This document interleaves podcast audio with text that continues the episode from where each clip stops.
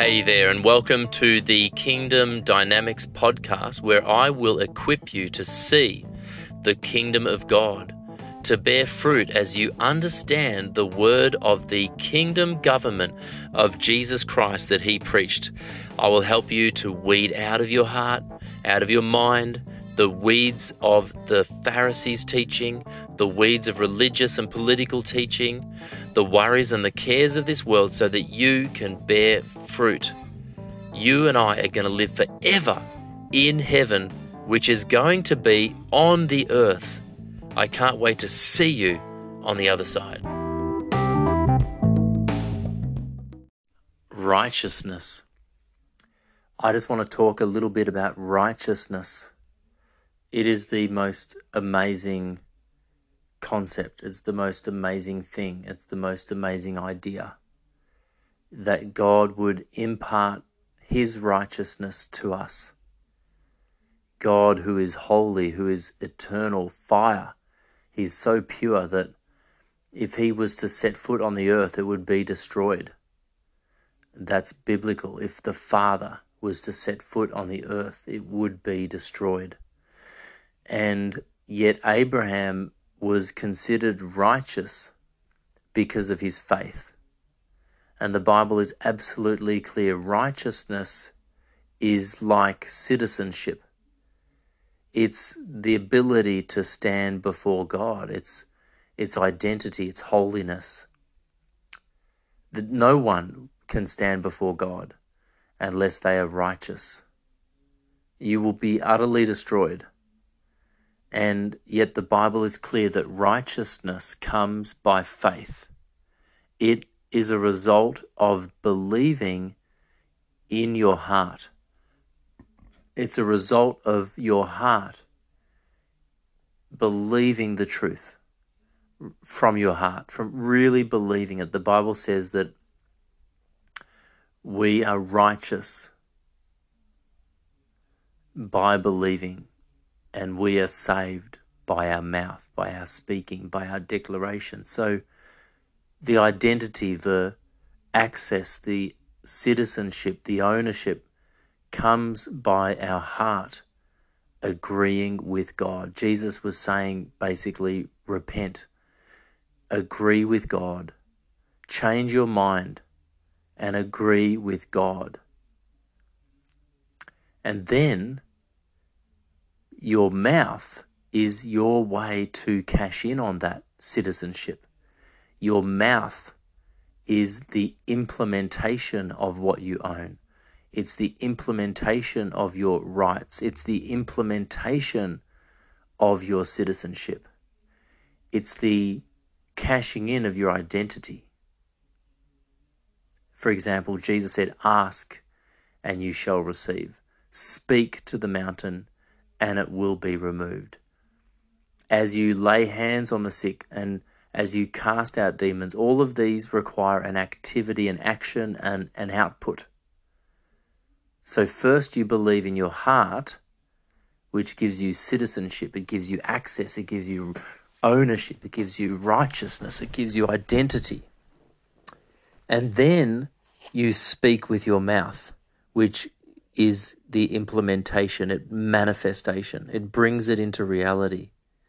Romans ten, for with the heart man believes unto righteousness, and with the mouth confession is made unto salvation. And this is consistent. So salvation is sozo. Salvation is manifestation. Salvation is when you get physically healed, when you physically walk out of prison, when you physically change. Righteousness is is even better than that in a sense, because righteousness is eternal. Righteousness changes who you are, changes your identity. You are given a new heart. It doesn't matter. Even if you die in prison, you're going to go to heaven. You know, the value of your identity, the value of your righteousness is more important than, than the physical manifestation of salvation. Salvation is sozo. Salvation is when you become healed.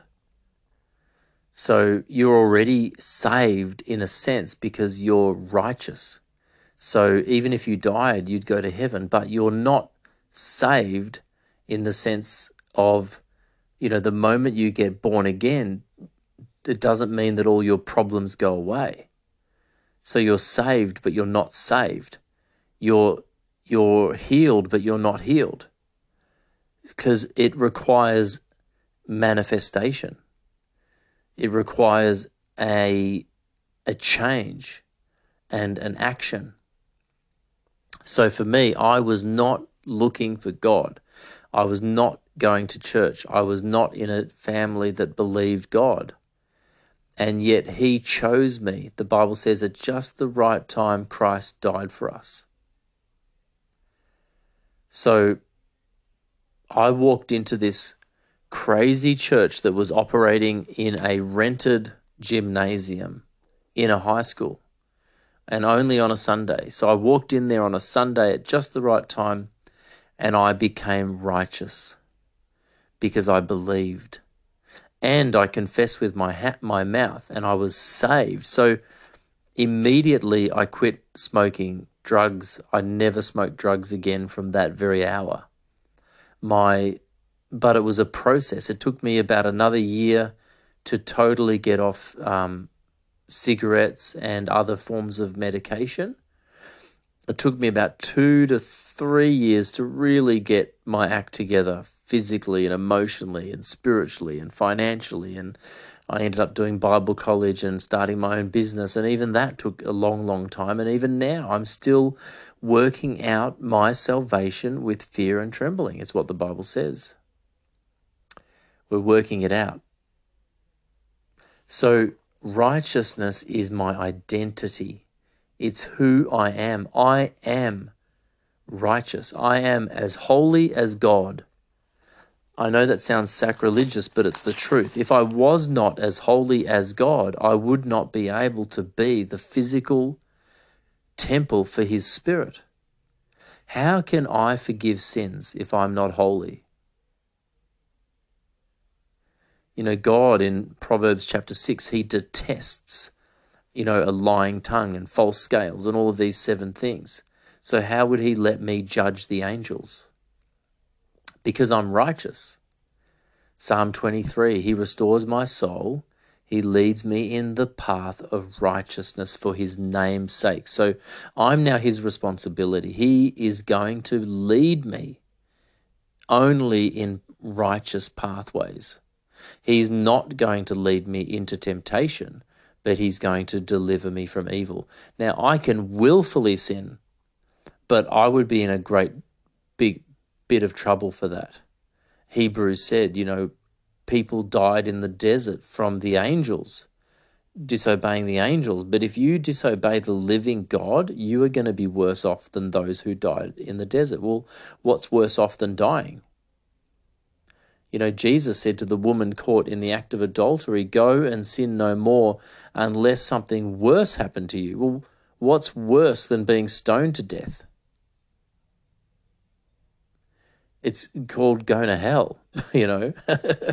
So we are righteous because of what Jesus Christ did. It is nothing that we did. It is only by faith. And then, because we are righteous, we are as if we are God. And that's the one revelation that the church doesn't really want you to know, because, you know, often the church is religious and the church wants your money. They want your seating.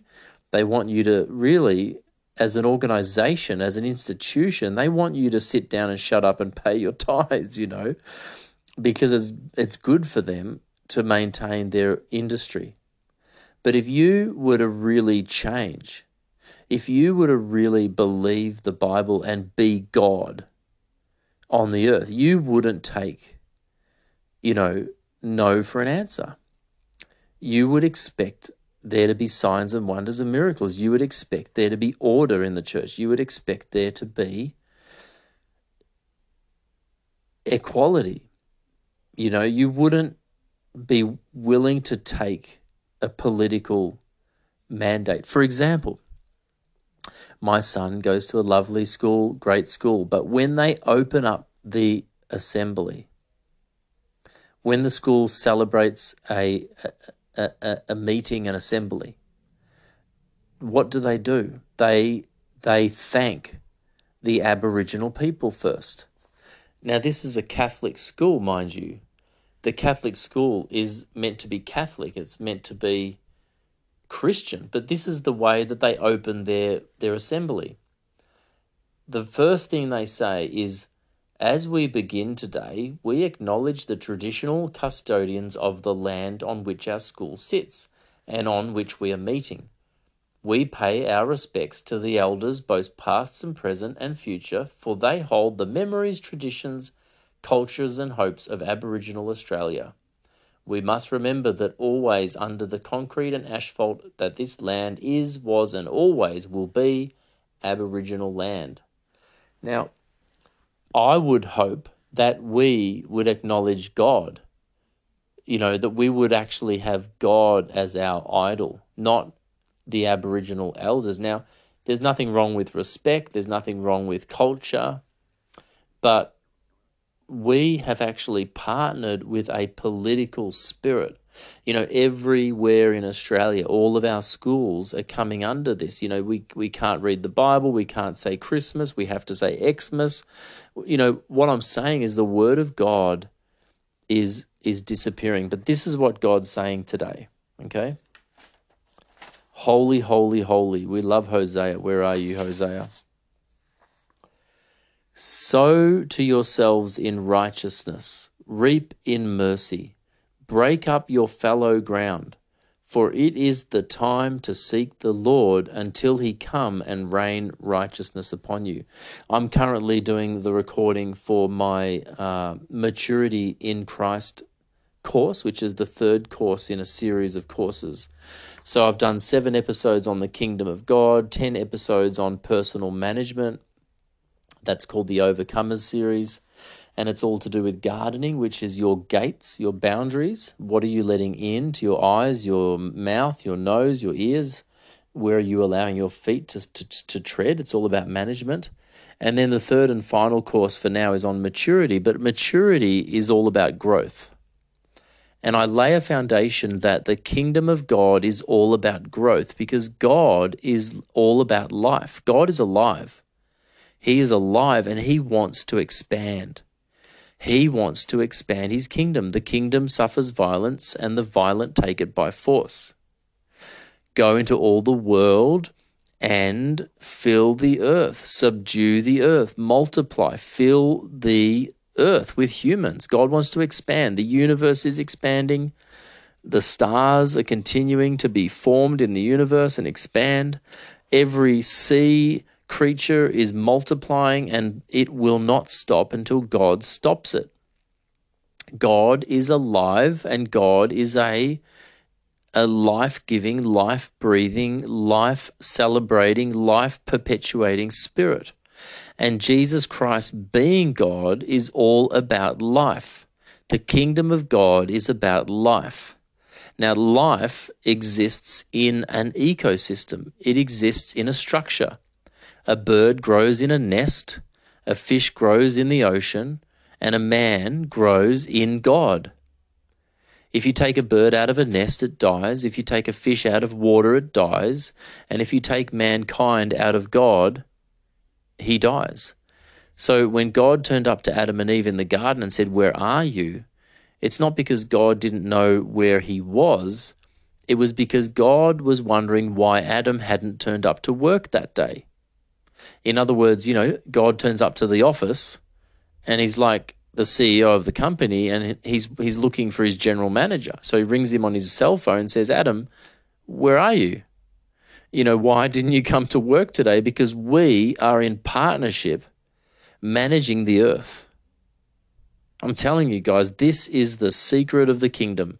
Man is made in the exact image of his Father God, who is perpetuating life, and he wants man to partner with him in subduing the earth. And I believe when we're finished subduing the earth, we're going to do it on other planets as well, because there's no limit. God, could not limit man. He had to in Babel, in Genesis chapter six.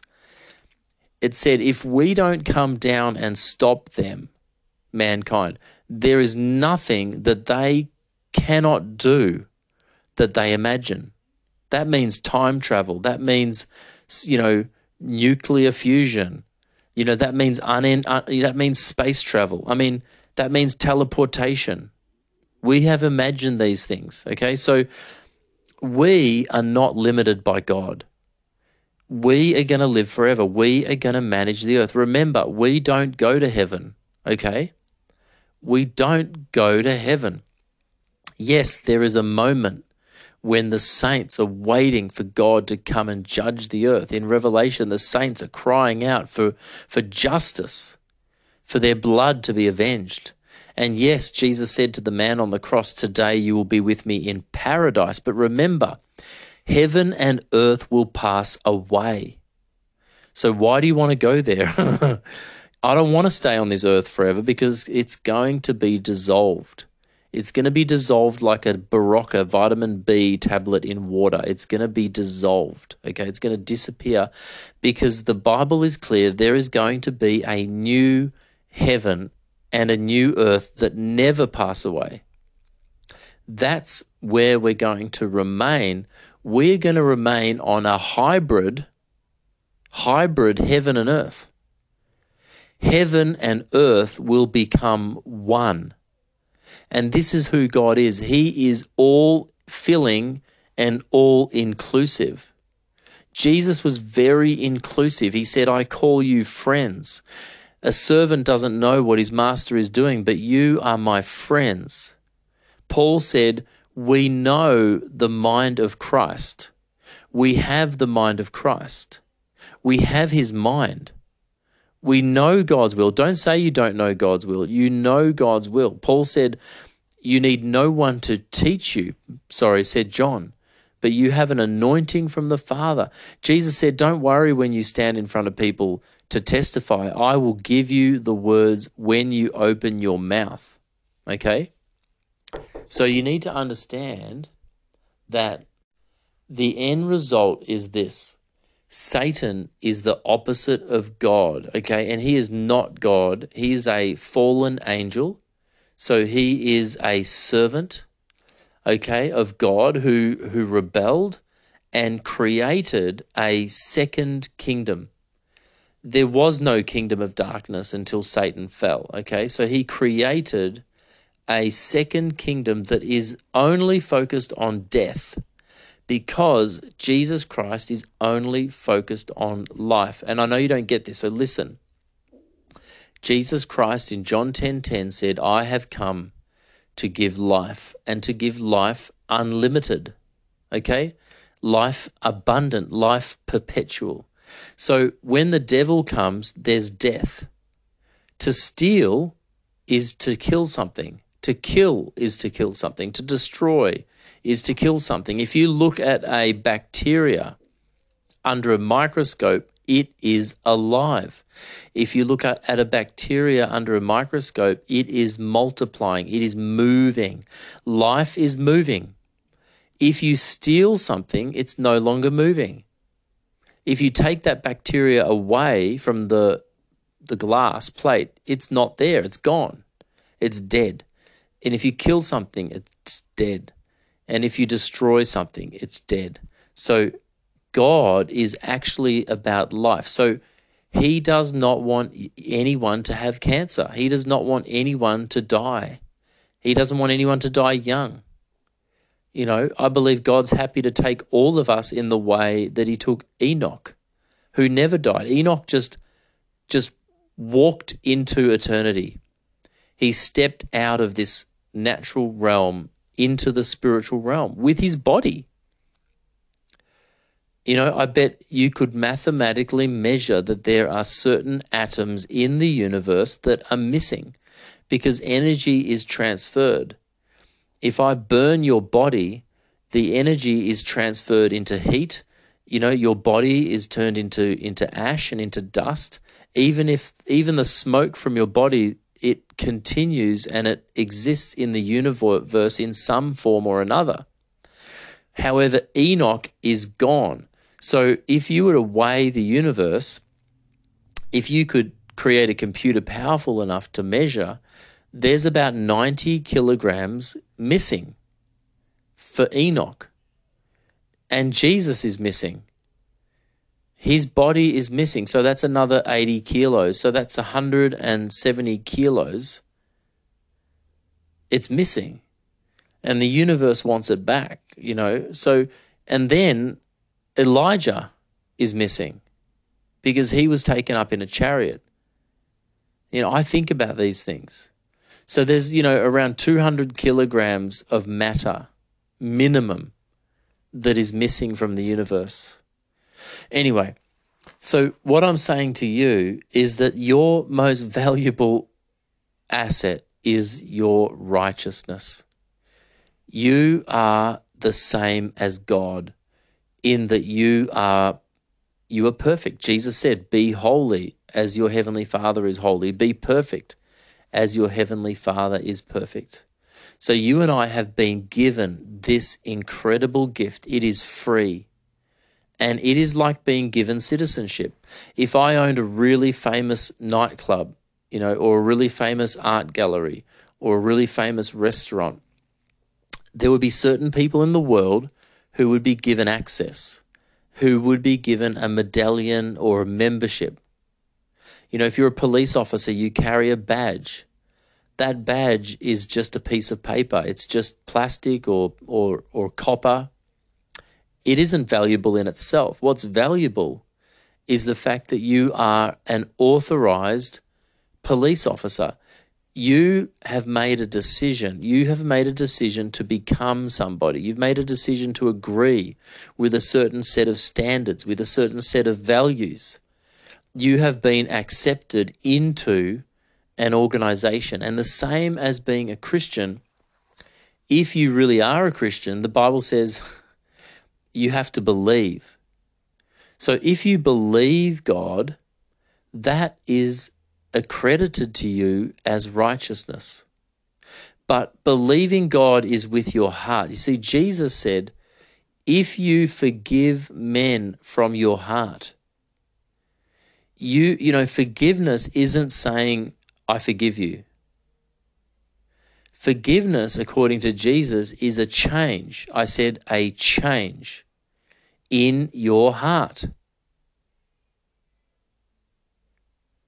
If you got arrested by a foreign government, let's say you're a, a Russian and you're a spy and you're carrying a gun and you get arrested by an American soldier and then you decide to change your mind. You decide to repent. You say, I believe in my heart that I want to be an American now. And the American says, okay, he, here's your gun. I want you to shoot this Russian colleague of yours, a spy. That is an action. The moment that you shoot that Russian spy, the Americans know for sure, for sure that you have changed. Now, I'm not talking about murder. What I'm saying is your heart belief is a real substance. You know, faith is the substance of things hoped for, the evidence of things not yet seen. So if you believe in your heart that Jesus Christ is Lord, that is measurable. Whoa, this is deep, guys. If you believe in your heart that Jesus Christ rose from the dead, there is an echo that goes off in your heart, which is a spiritual mind that reverberates through eternity. And it is accounted to you as righteousness. It is a measurable change. So if you don't believe God, nothing will happen. So that's what I'm saying. You can go to church and not believe God. The Pharisees believed in God, but they were not righteous. They went to hell. Jesus said they are the sons of Satan. The devil believes in God. He physically has seen God face to face, but he is going to hell. So belief isn't in the mind. Belief is not in observation. That's why Jesus said, even if I rose your brother from the dead, even if I rose Lazarus from the dead and sent him to your brothers, they would not believe. Let them believe Abraham. Let them believe the prophets. In other words, even if I showed you a miracle, you wouldn't believe. So it doesn't matter. You don't have to go around, you know, healing people and raising them from the dead to say Jesus Christ is real. He is real. Some people will believe just because you told them. Others might believe because of the signs, and that's great. But the belief has to happen in their hearts. And there's no miracle that can change people's minds. In fact, it's often worse for people when they see a miracle, because then they are accountable for what they've seen. That's why if you wonder, why doesn't God just turn up? Why don't angels just walk around the room? Because God loves you so much that he wants you to walk through the narrow gate. He needs you to go through the eye of a needle, a camel through the eye of a needle. Why? Because he loves you so much. If he turned up in physical form and you didn't believe him, you would be condemned. I've experienced this in a sense. I, t- I talked about it on another episode previously this year, that I went to New Zealand with a son of God. I had only met Christians, okay? And this guy was a son of God, okay? He moved in the power of God. One story was I met, I flew to Adelaide to be with him and see him preach, and he said, come for a walk five minutes before the service was starting, and it was a real privilege to be there and to be invited. And he said, oh, can you feel the angels around your feet? Now, it physically felt like I was walking through water. I mean, I felt the angels around my feet. Another time he said to a group of us to look out the window, and he said, there's going to be signs in the stars, have a look out the window. About twelve of us looked out the window, and immediately an asteroid st- storm came past, and we sh- we saw one, two, three shooting stars. You know, this guy predicted the earthquakes in New Zealand before they happened in twenty ten, twenty twelve. He predicted them. I mean, he actually, you know, moved to New Zealand to be there, and he also predicted that hydrogen would be the ba- the basis of the world economy. This, I have that on record from two thousand seven or something.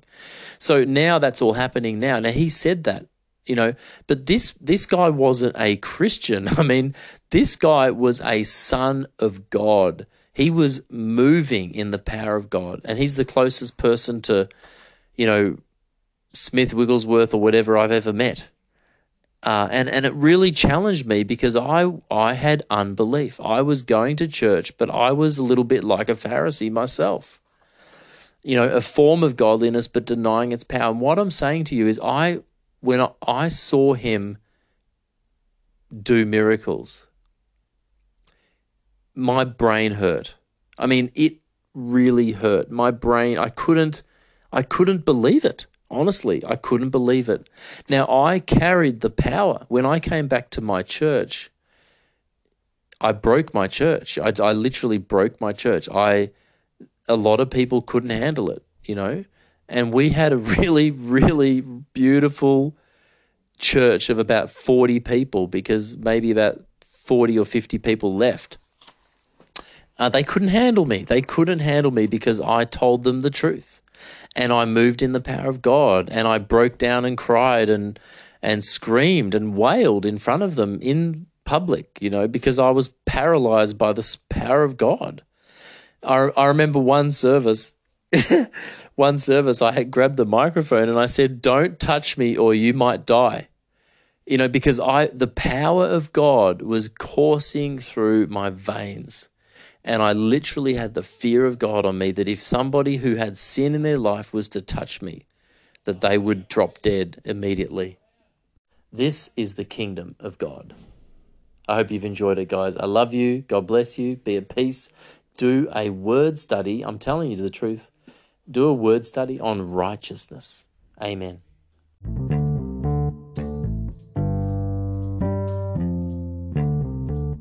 Hey guys, as a supplement to this episode on righteousness, here is an activity for you. First of all, Romans chapter eight, verse thirty-two says that if God gave us Jesus, how will he not also with him give us all other things as well? And just think about it. He poured out the blood of his own son on that tree for us. If the Father God poured out the blood of his son for you, then how much more will he give you everything else as well, everything that you need? For the Bible says that God is our inheritance, and we are his inheritance. Romans eight thirty-two says, "For God has proved his love by giving us his greatest treasure, the gift of his Son. And since God freely offered him up as the sacrifice for us all, he certainly won't withhold from us anything else he has to give." So I want you to ask, based on your righteousness, which is a gift from God, it is the righteousness of Jesus Christ, giving you the equal right as Jesus has to approach the throne of God with confidence and to demand your rights. God is saying, would you you know, gate crash heaven? Would you break in? I've given you the keys. So there's nothing that you can ask that is according to his will that he won't give you. God, he wants to. He's a rewarder of those who diligently seek him. He wants to give you the desires of your heart. John chapter five, in the first epistle of John, the letter, First John chapter five, says in verse fifteen, if Uh, it says, "Since we have this confidence, we can also have great boldness before God. For if we ask anything that's agreeable to his will, he will hear us. And if we know that he hears us in whatever we ask, we also know that we have obtained the request that we ask him of." So this is exciting for us. The second part of this admonition, this supplementary sort of ad- ad- admonition, is that many people, unlike you and I, many people have disregarded the truth. They don't want the truth. I've often looked around at the world these days, politically, economically, and, you know, medicinally, and wondered what is driving people's behavior, what has caused people to go to these incredible lengths and to make decisions. So Romans chapter one said they exchanged the truth about God for a lie and worshipped and served created things rather than the Creator. So God gave them over to depravity of mind. Depraved is defined as morally corrupt and wicked. So Romans chapter one is saying that God has given people over to morally corrupt and wicked minds. They've become filled with every kind of wickedness, evil, greed, and depravity. Why? Because although they know God's righteous decree, verse thirty-two, that those who do such things deserve death, they not only continue to do these very things, but also approve of those who practice them. So what is the point? The point is God gave them over to a depraved mind. Why? Because they exchanged, exchanged. It's like going to a marketplace and exchanging your truth for a lie. Going up to the market where they sell lies, and you bring your, your truth and you give it away. This is the opposite of how we become righteous. This is the opposite of repentance. Repentance is a result of coming face to face with the truth and changing your heart, changing your mind, and exchanging your lie for the truth. Even a Christian needs to repent. Jesus commands us to repent. The book of Revelation is full of letters, direct commands from Jesus Christ, the chief commander. Direct commands. This isn't just from Paul or James or Peter, although that would be enough, but from Jesus Christ, the King himself. He commands the church to repent, which means that we have to exchange lies for the truth. Maybe you've believed a lie about yourself. Maybe you believe that you're not worthy, or you can't qualify, or you or God won't help you in some way. So as you encounter the truth, you repent, you exchange the lie for the truth. The last scripture I have here today is Second Thessalonians two eleven. It says, "For this reason, God sends them a powerful delusion so that they will believe the lie." For this reason, God will send them a powerful delusion. So God is the one sending the delusion. When you look in the newspaper and you look on the news and you wonder, why are things happening? Why are people believing this incredible deception? Part of it is they exchange the truth of God for a lie. The other part of it is God is giving them over. Verse seven of Second Thessalonians chapter two. "For the secret power of lawlessness is already at work, but the one who now holds it back will continue to do so until he is taken out of the way. And then the lawless one will be revealed, whom the Lord Jesus will overthrow with the breath of his mouth and destroy by the splendor of his coming. And the coming of the lawless one will be in accordance with how Satan works. He will use all sorts of displays of power through signs and wonders that serve the lie." Remember, this is an episode about righteousness. The opposite of righteousness is lawlessness. Lawlessness is when you murder babies and you say that you're doing it to help the woman. forty-one percent of deaths in the United States of America are abortion. forty-one percent. Okay, so verse ten, "They perish because they refuse to love the truth and so be saved. For this reason, God sends them a powerful delusion so that they will believe the lie." Now, guys, what I'm saying is, is twofold. Part of it is helping you to understand this This is God. I mean, this is biblical, guys, what's happening in the earth today, and it is only going to increase.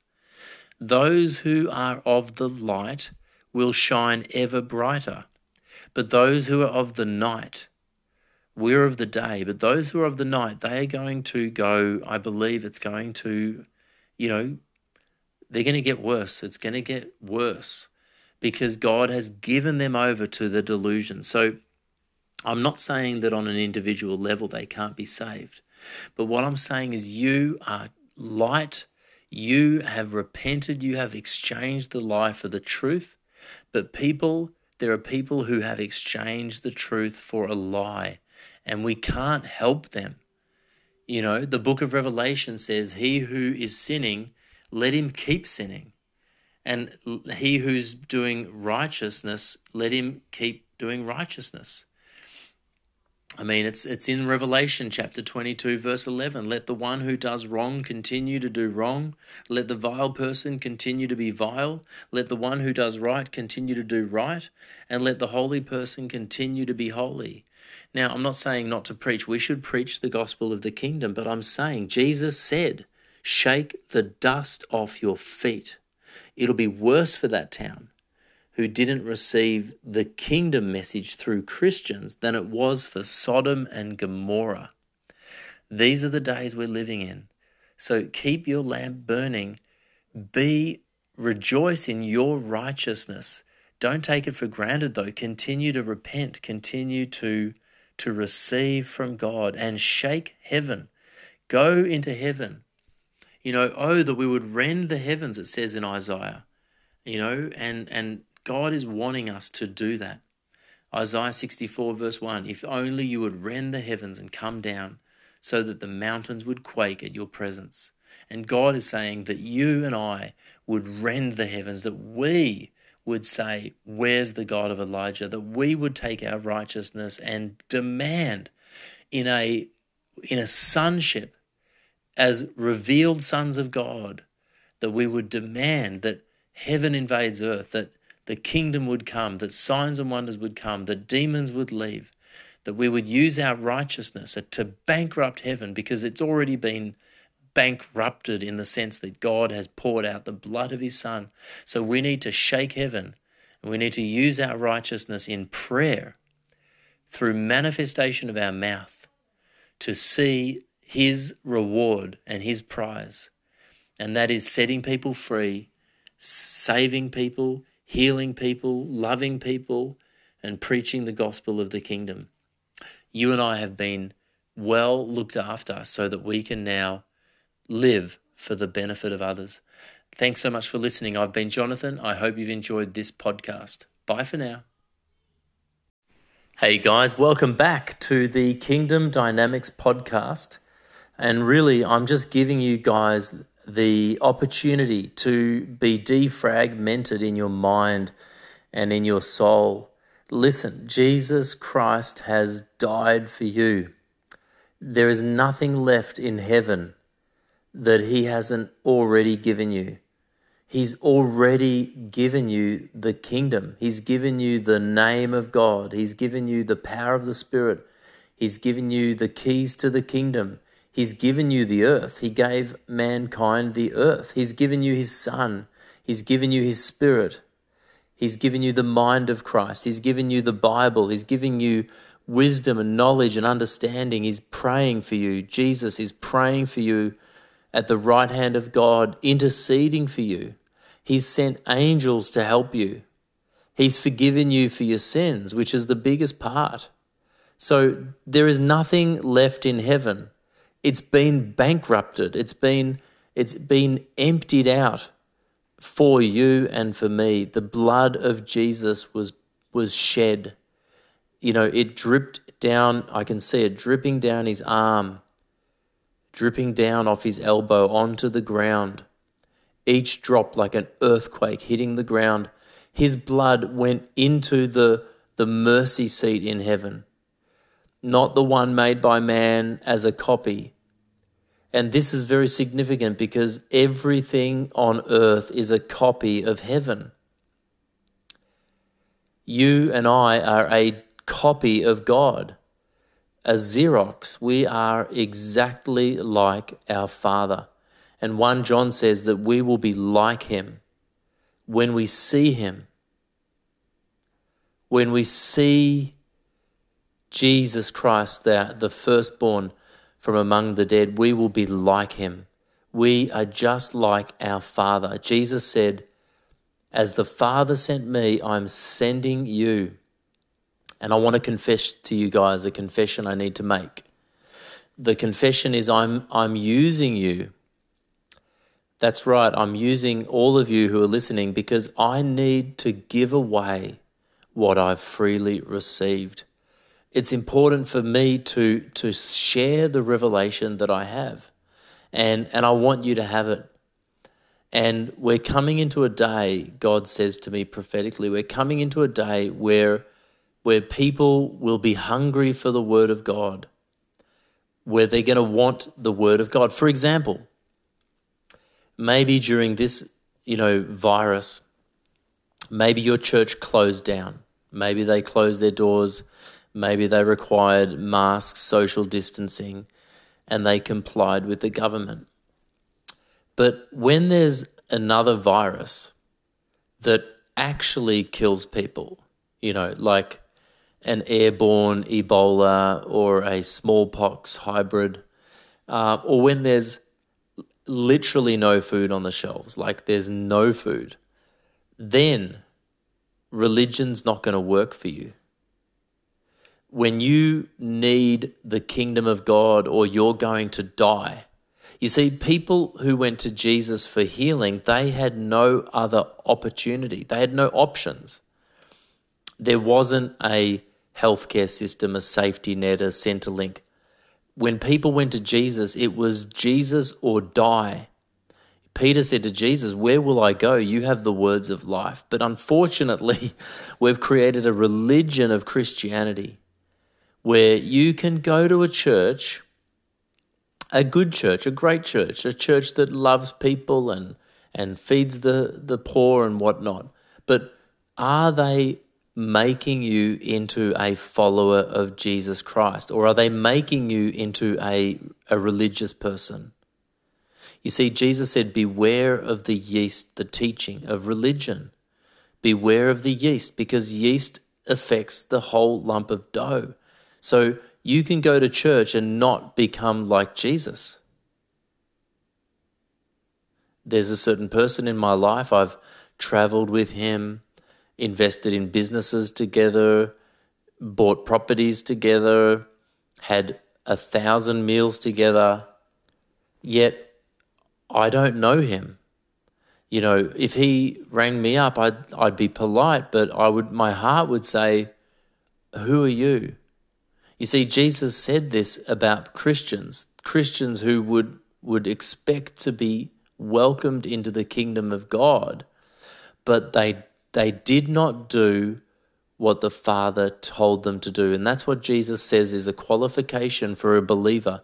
If you believe, these signs will follow you. And if you believe, you will do the will of my Father. The will of the Father is to love people. The will of the Father is to do what Jesus is doing, say what he's saying, to be known by him. Religion is when you're still trying to find God. The kingdom is when you are God. You are made in the image of God. You are his son. You are his child. You own everything. That might sound shocking to people, but Jesus said it in Psalm eighty-two, verse six. He said, you are God's, to whom the word of God has come. He said, Father, I pray that they would be one as we are one. Now, I'm not saying that I am the creator of the universe. I'm not saying that I am omnipotent, omniscient, omnipresent. No, no, no, no, no. Far from it. I'm nothing. Like Jesus said, I can do nothing, but the Father does it through me. I'm an echo of God. I'm an image of God. I'm made in the image of my Father. And if you see me, you see the Father.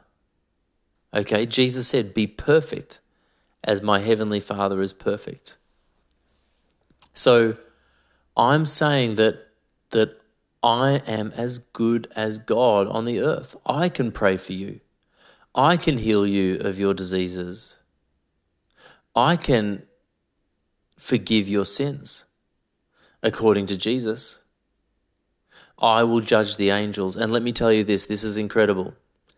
I am in Christ Jesus, seated at the right hand of God right now in heaven. Do you know what that means? Do you know what that means? It means that God is making my enemies my footstool. Psalm one hundred ten, verse one says, the Lord says to my Lord, sit at my right hand until I make your enemies a footstool for your feet. Hallelujah. I am seated at the table, and God is preparing a table before me in the presence of my enemies. My enemies are becoming my footstool. Jesus is doing it. The Father is doing it. And all I have to do and all you have to do is agree with him. A believer, a Christian is a believer. Jesus said, if you if you are truly my disciples, you will bear much fruit. How do we bear fruit? By yielding, by receiving. So why don't you just wait on God today? He's praying for you that you would be transformed into the image of Jesus Christ. He's praying for you that you would be like your Father. Jesus said to Mary, I go to my God and your God, my Father and your Father. He prayed that we'd be one. He prayed to the Father that, that the glory that Jesus had in the beginning, before the creation of the world, that we would share in that fullness, in that glory. So, Father, would you give it to these people today in Jesus' name? May there not be a religious bone in their body. Shake it out of them, Father God, in Jesus' name. Let them see that the seed of the kingdom is the seed that they are made of, the seed that has been planted in their heart. It grows to become the biggest tree in their garden until they no longer live, but Christ lives within them. Let them be like Paul, saying, I know nothing at all but Christ crucified. Jesus Christ, you are enough. Listen, if he is going to spit you out of his mouth, then he would have had to eat you. And we are at the communion table of Jesus. When we eat him, we eat his body, we drink his blood, and he eats our body, in a sense, and drinks our blood. That's communion. We know him. We know him because we are intimate with him. So if he's going to spit you out of his mouth, it's because he's already eaten you. That means that he's already had communion with you. He's already been close to you. So it's really important that you and I stay hot. We don't, he doesn't like lukewarm food. He doesn't like it. He likes hot food. So stay in the Word of God. Stay in the presence of the fire of the Holy Spirit. Continue to lay down on the altar and be cooked by God. Receive the blessings of God, but receive the persecutions as well. As you do what the Father's doing, as you say what he is saying. The, the return of Jesus Christ is imminent. And what that means, thanks to a study I'm doing with Chuck Missler, is that there is no precursor to the return of Christ. The imminent return of Christ doctrinally and biblically means that he doesn't have to wait for any particular things to happen before he can return. You know, it, we don't have to wait for the bowls of wrath to be poured out. We don't have to wait for the temple to be rebuilt because it's not biblical. Those things are interpretations of man, and who knows when the end is going to come. Jesus said, no one knows the day or the hour, but the one thing we know for sure, undeniably, is that the return of Christ is imminent. Imminent means it's the next thing to happen. He went up in the clouds, and the angel said, in the same way that you saw him go, is he going to return? Like, there's no other steps that need to take place. There is no first, second, and third steps. No, the moment has come where he has left, and the next immediate thing to happen following is his return. So he could come back at any moment. And what I want to say to you today from the Spirit of God is that, and I'm not God, by the way. I'm not God, but I am his son. I'm made in his image. I look like him. I smell like him. I taste like him. And so do you. We are not animals. We are we are the God men. We are made in the image of God. We're children of God. And he wants you to know this. He wants you to know that there is abundance in the kingdom, that there is no lack in the kingdom. There is abundance. There, there's nothing you have to do. You are a citizen. You own everything. So don't think like the pagans do. Don't think about scarcity. You know, sickness is about scarcity. Poverty is about scarcity. Stockpiling food even is about scarcity unless the Lord is commanding you to do it. What, what do what he's saying and nothing else. Really, it seems ludicrous. It seems unfair. It seems irresponsible, but don't do anything that he's not doing. He'll tell you when to fight. He'll tell you when to pray.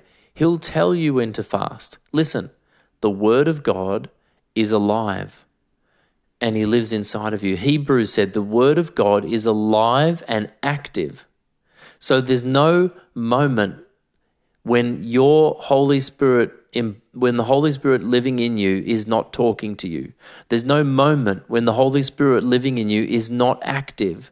There's no moment when the Holy Spirit living in you doesn't want to jump out and touch somebody.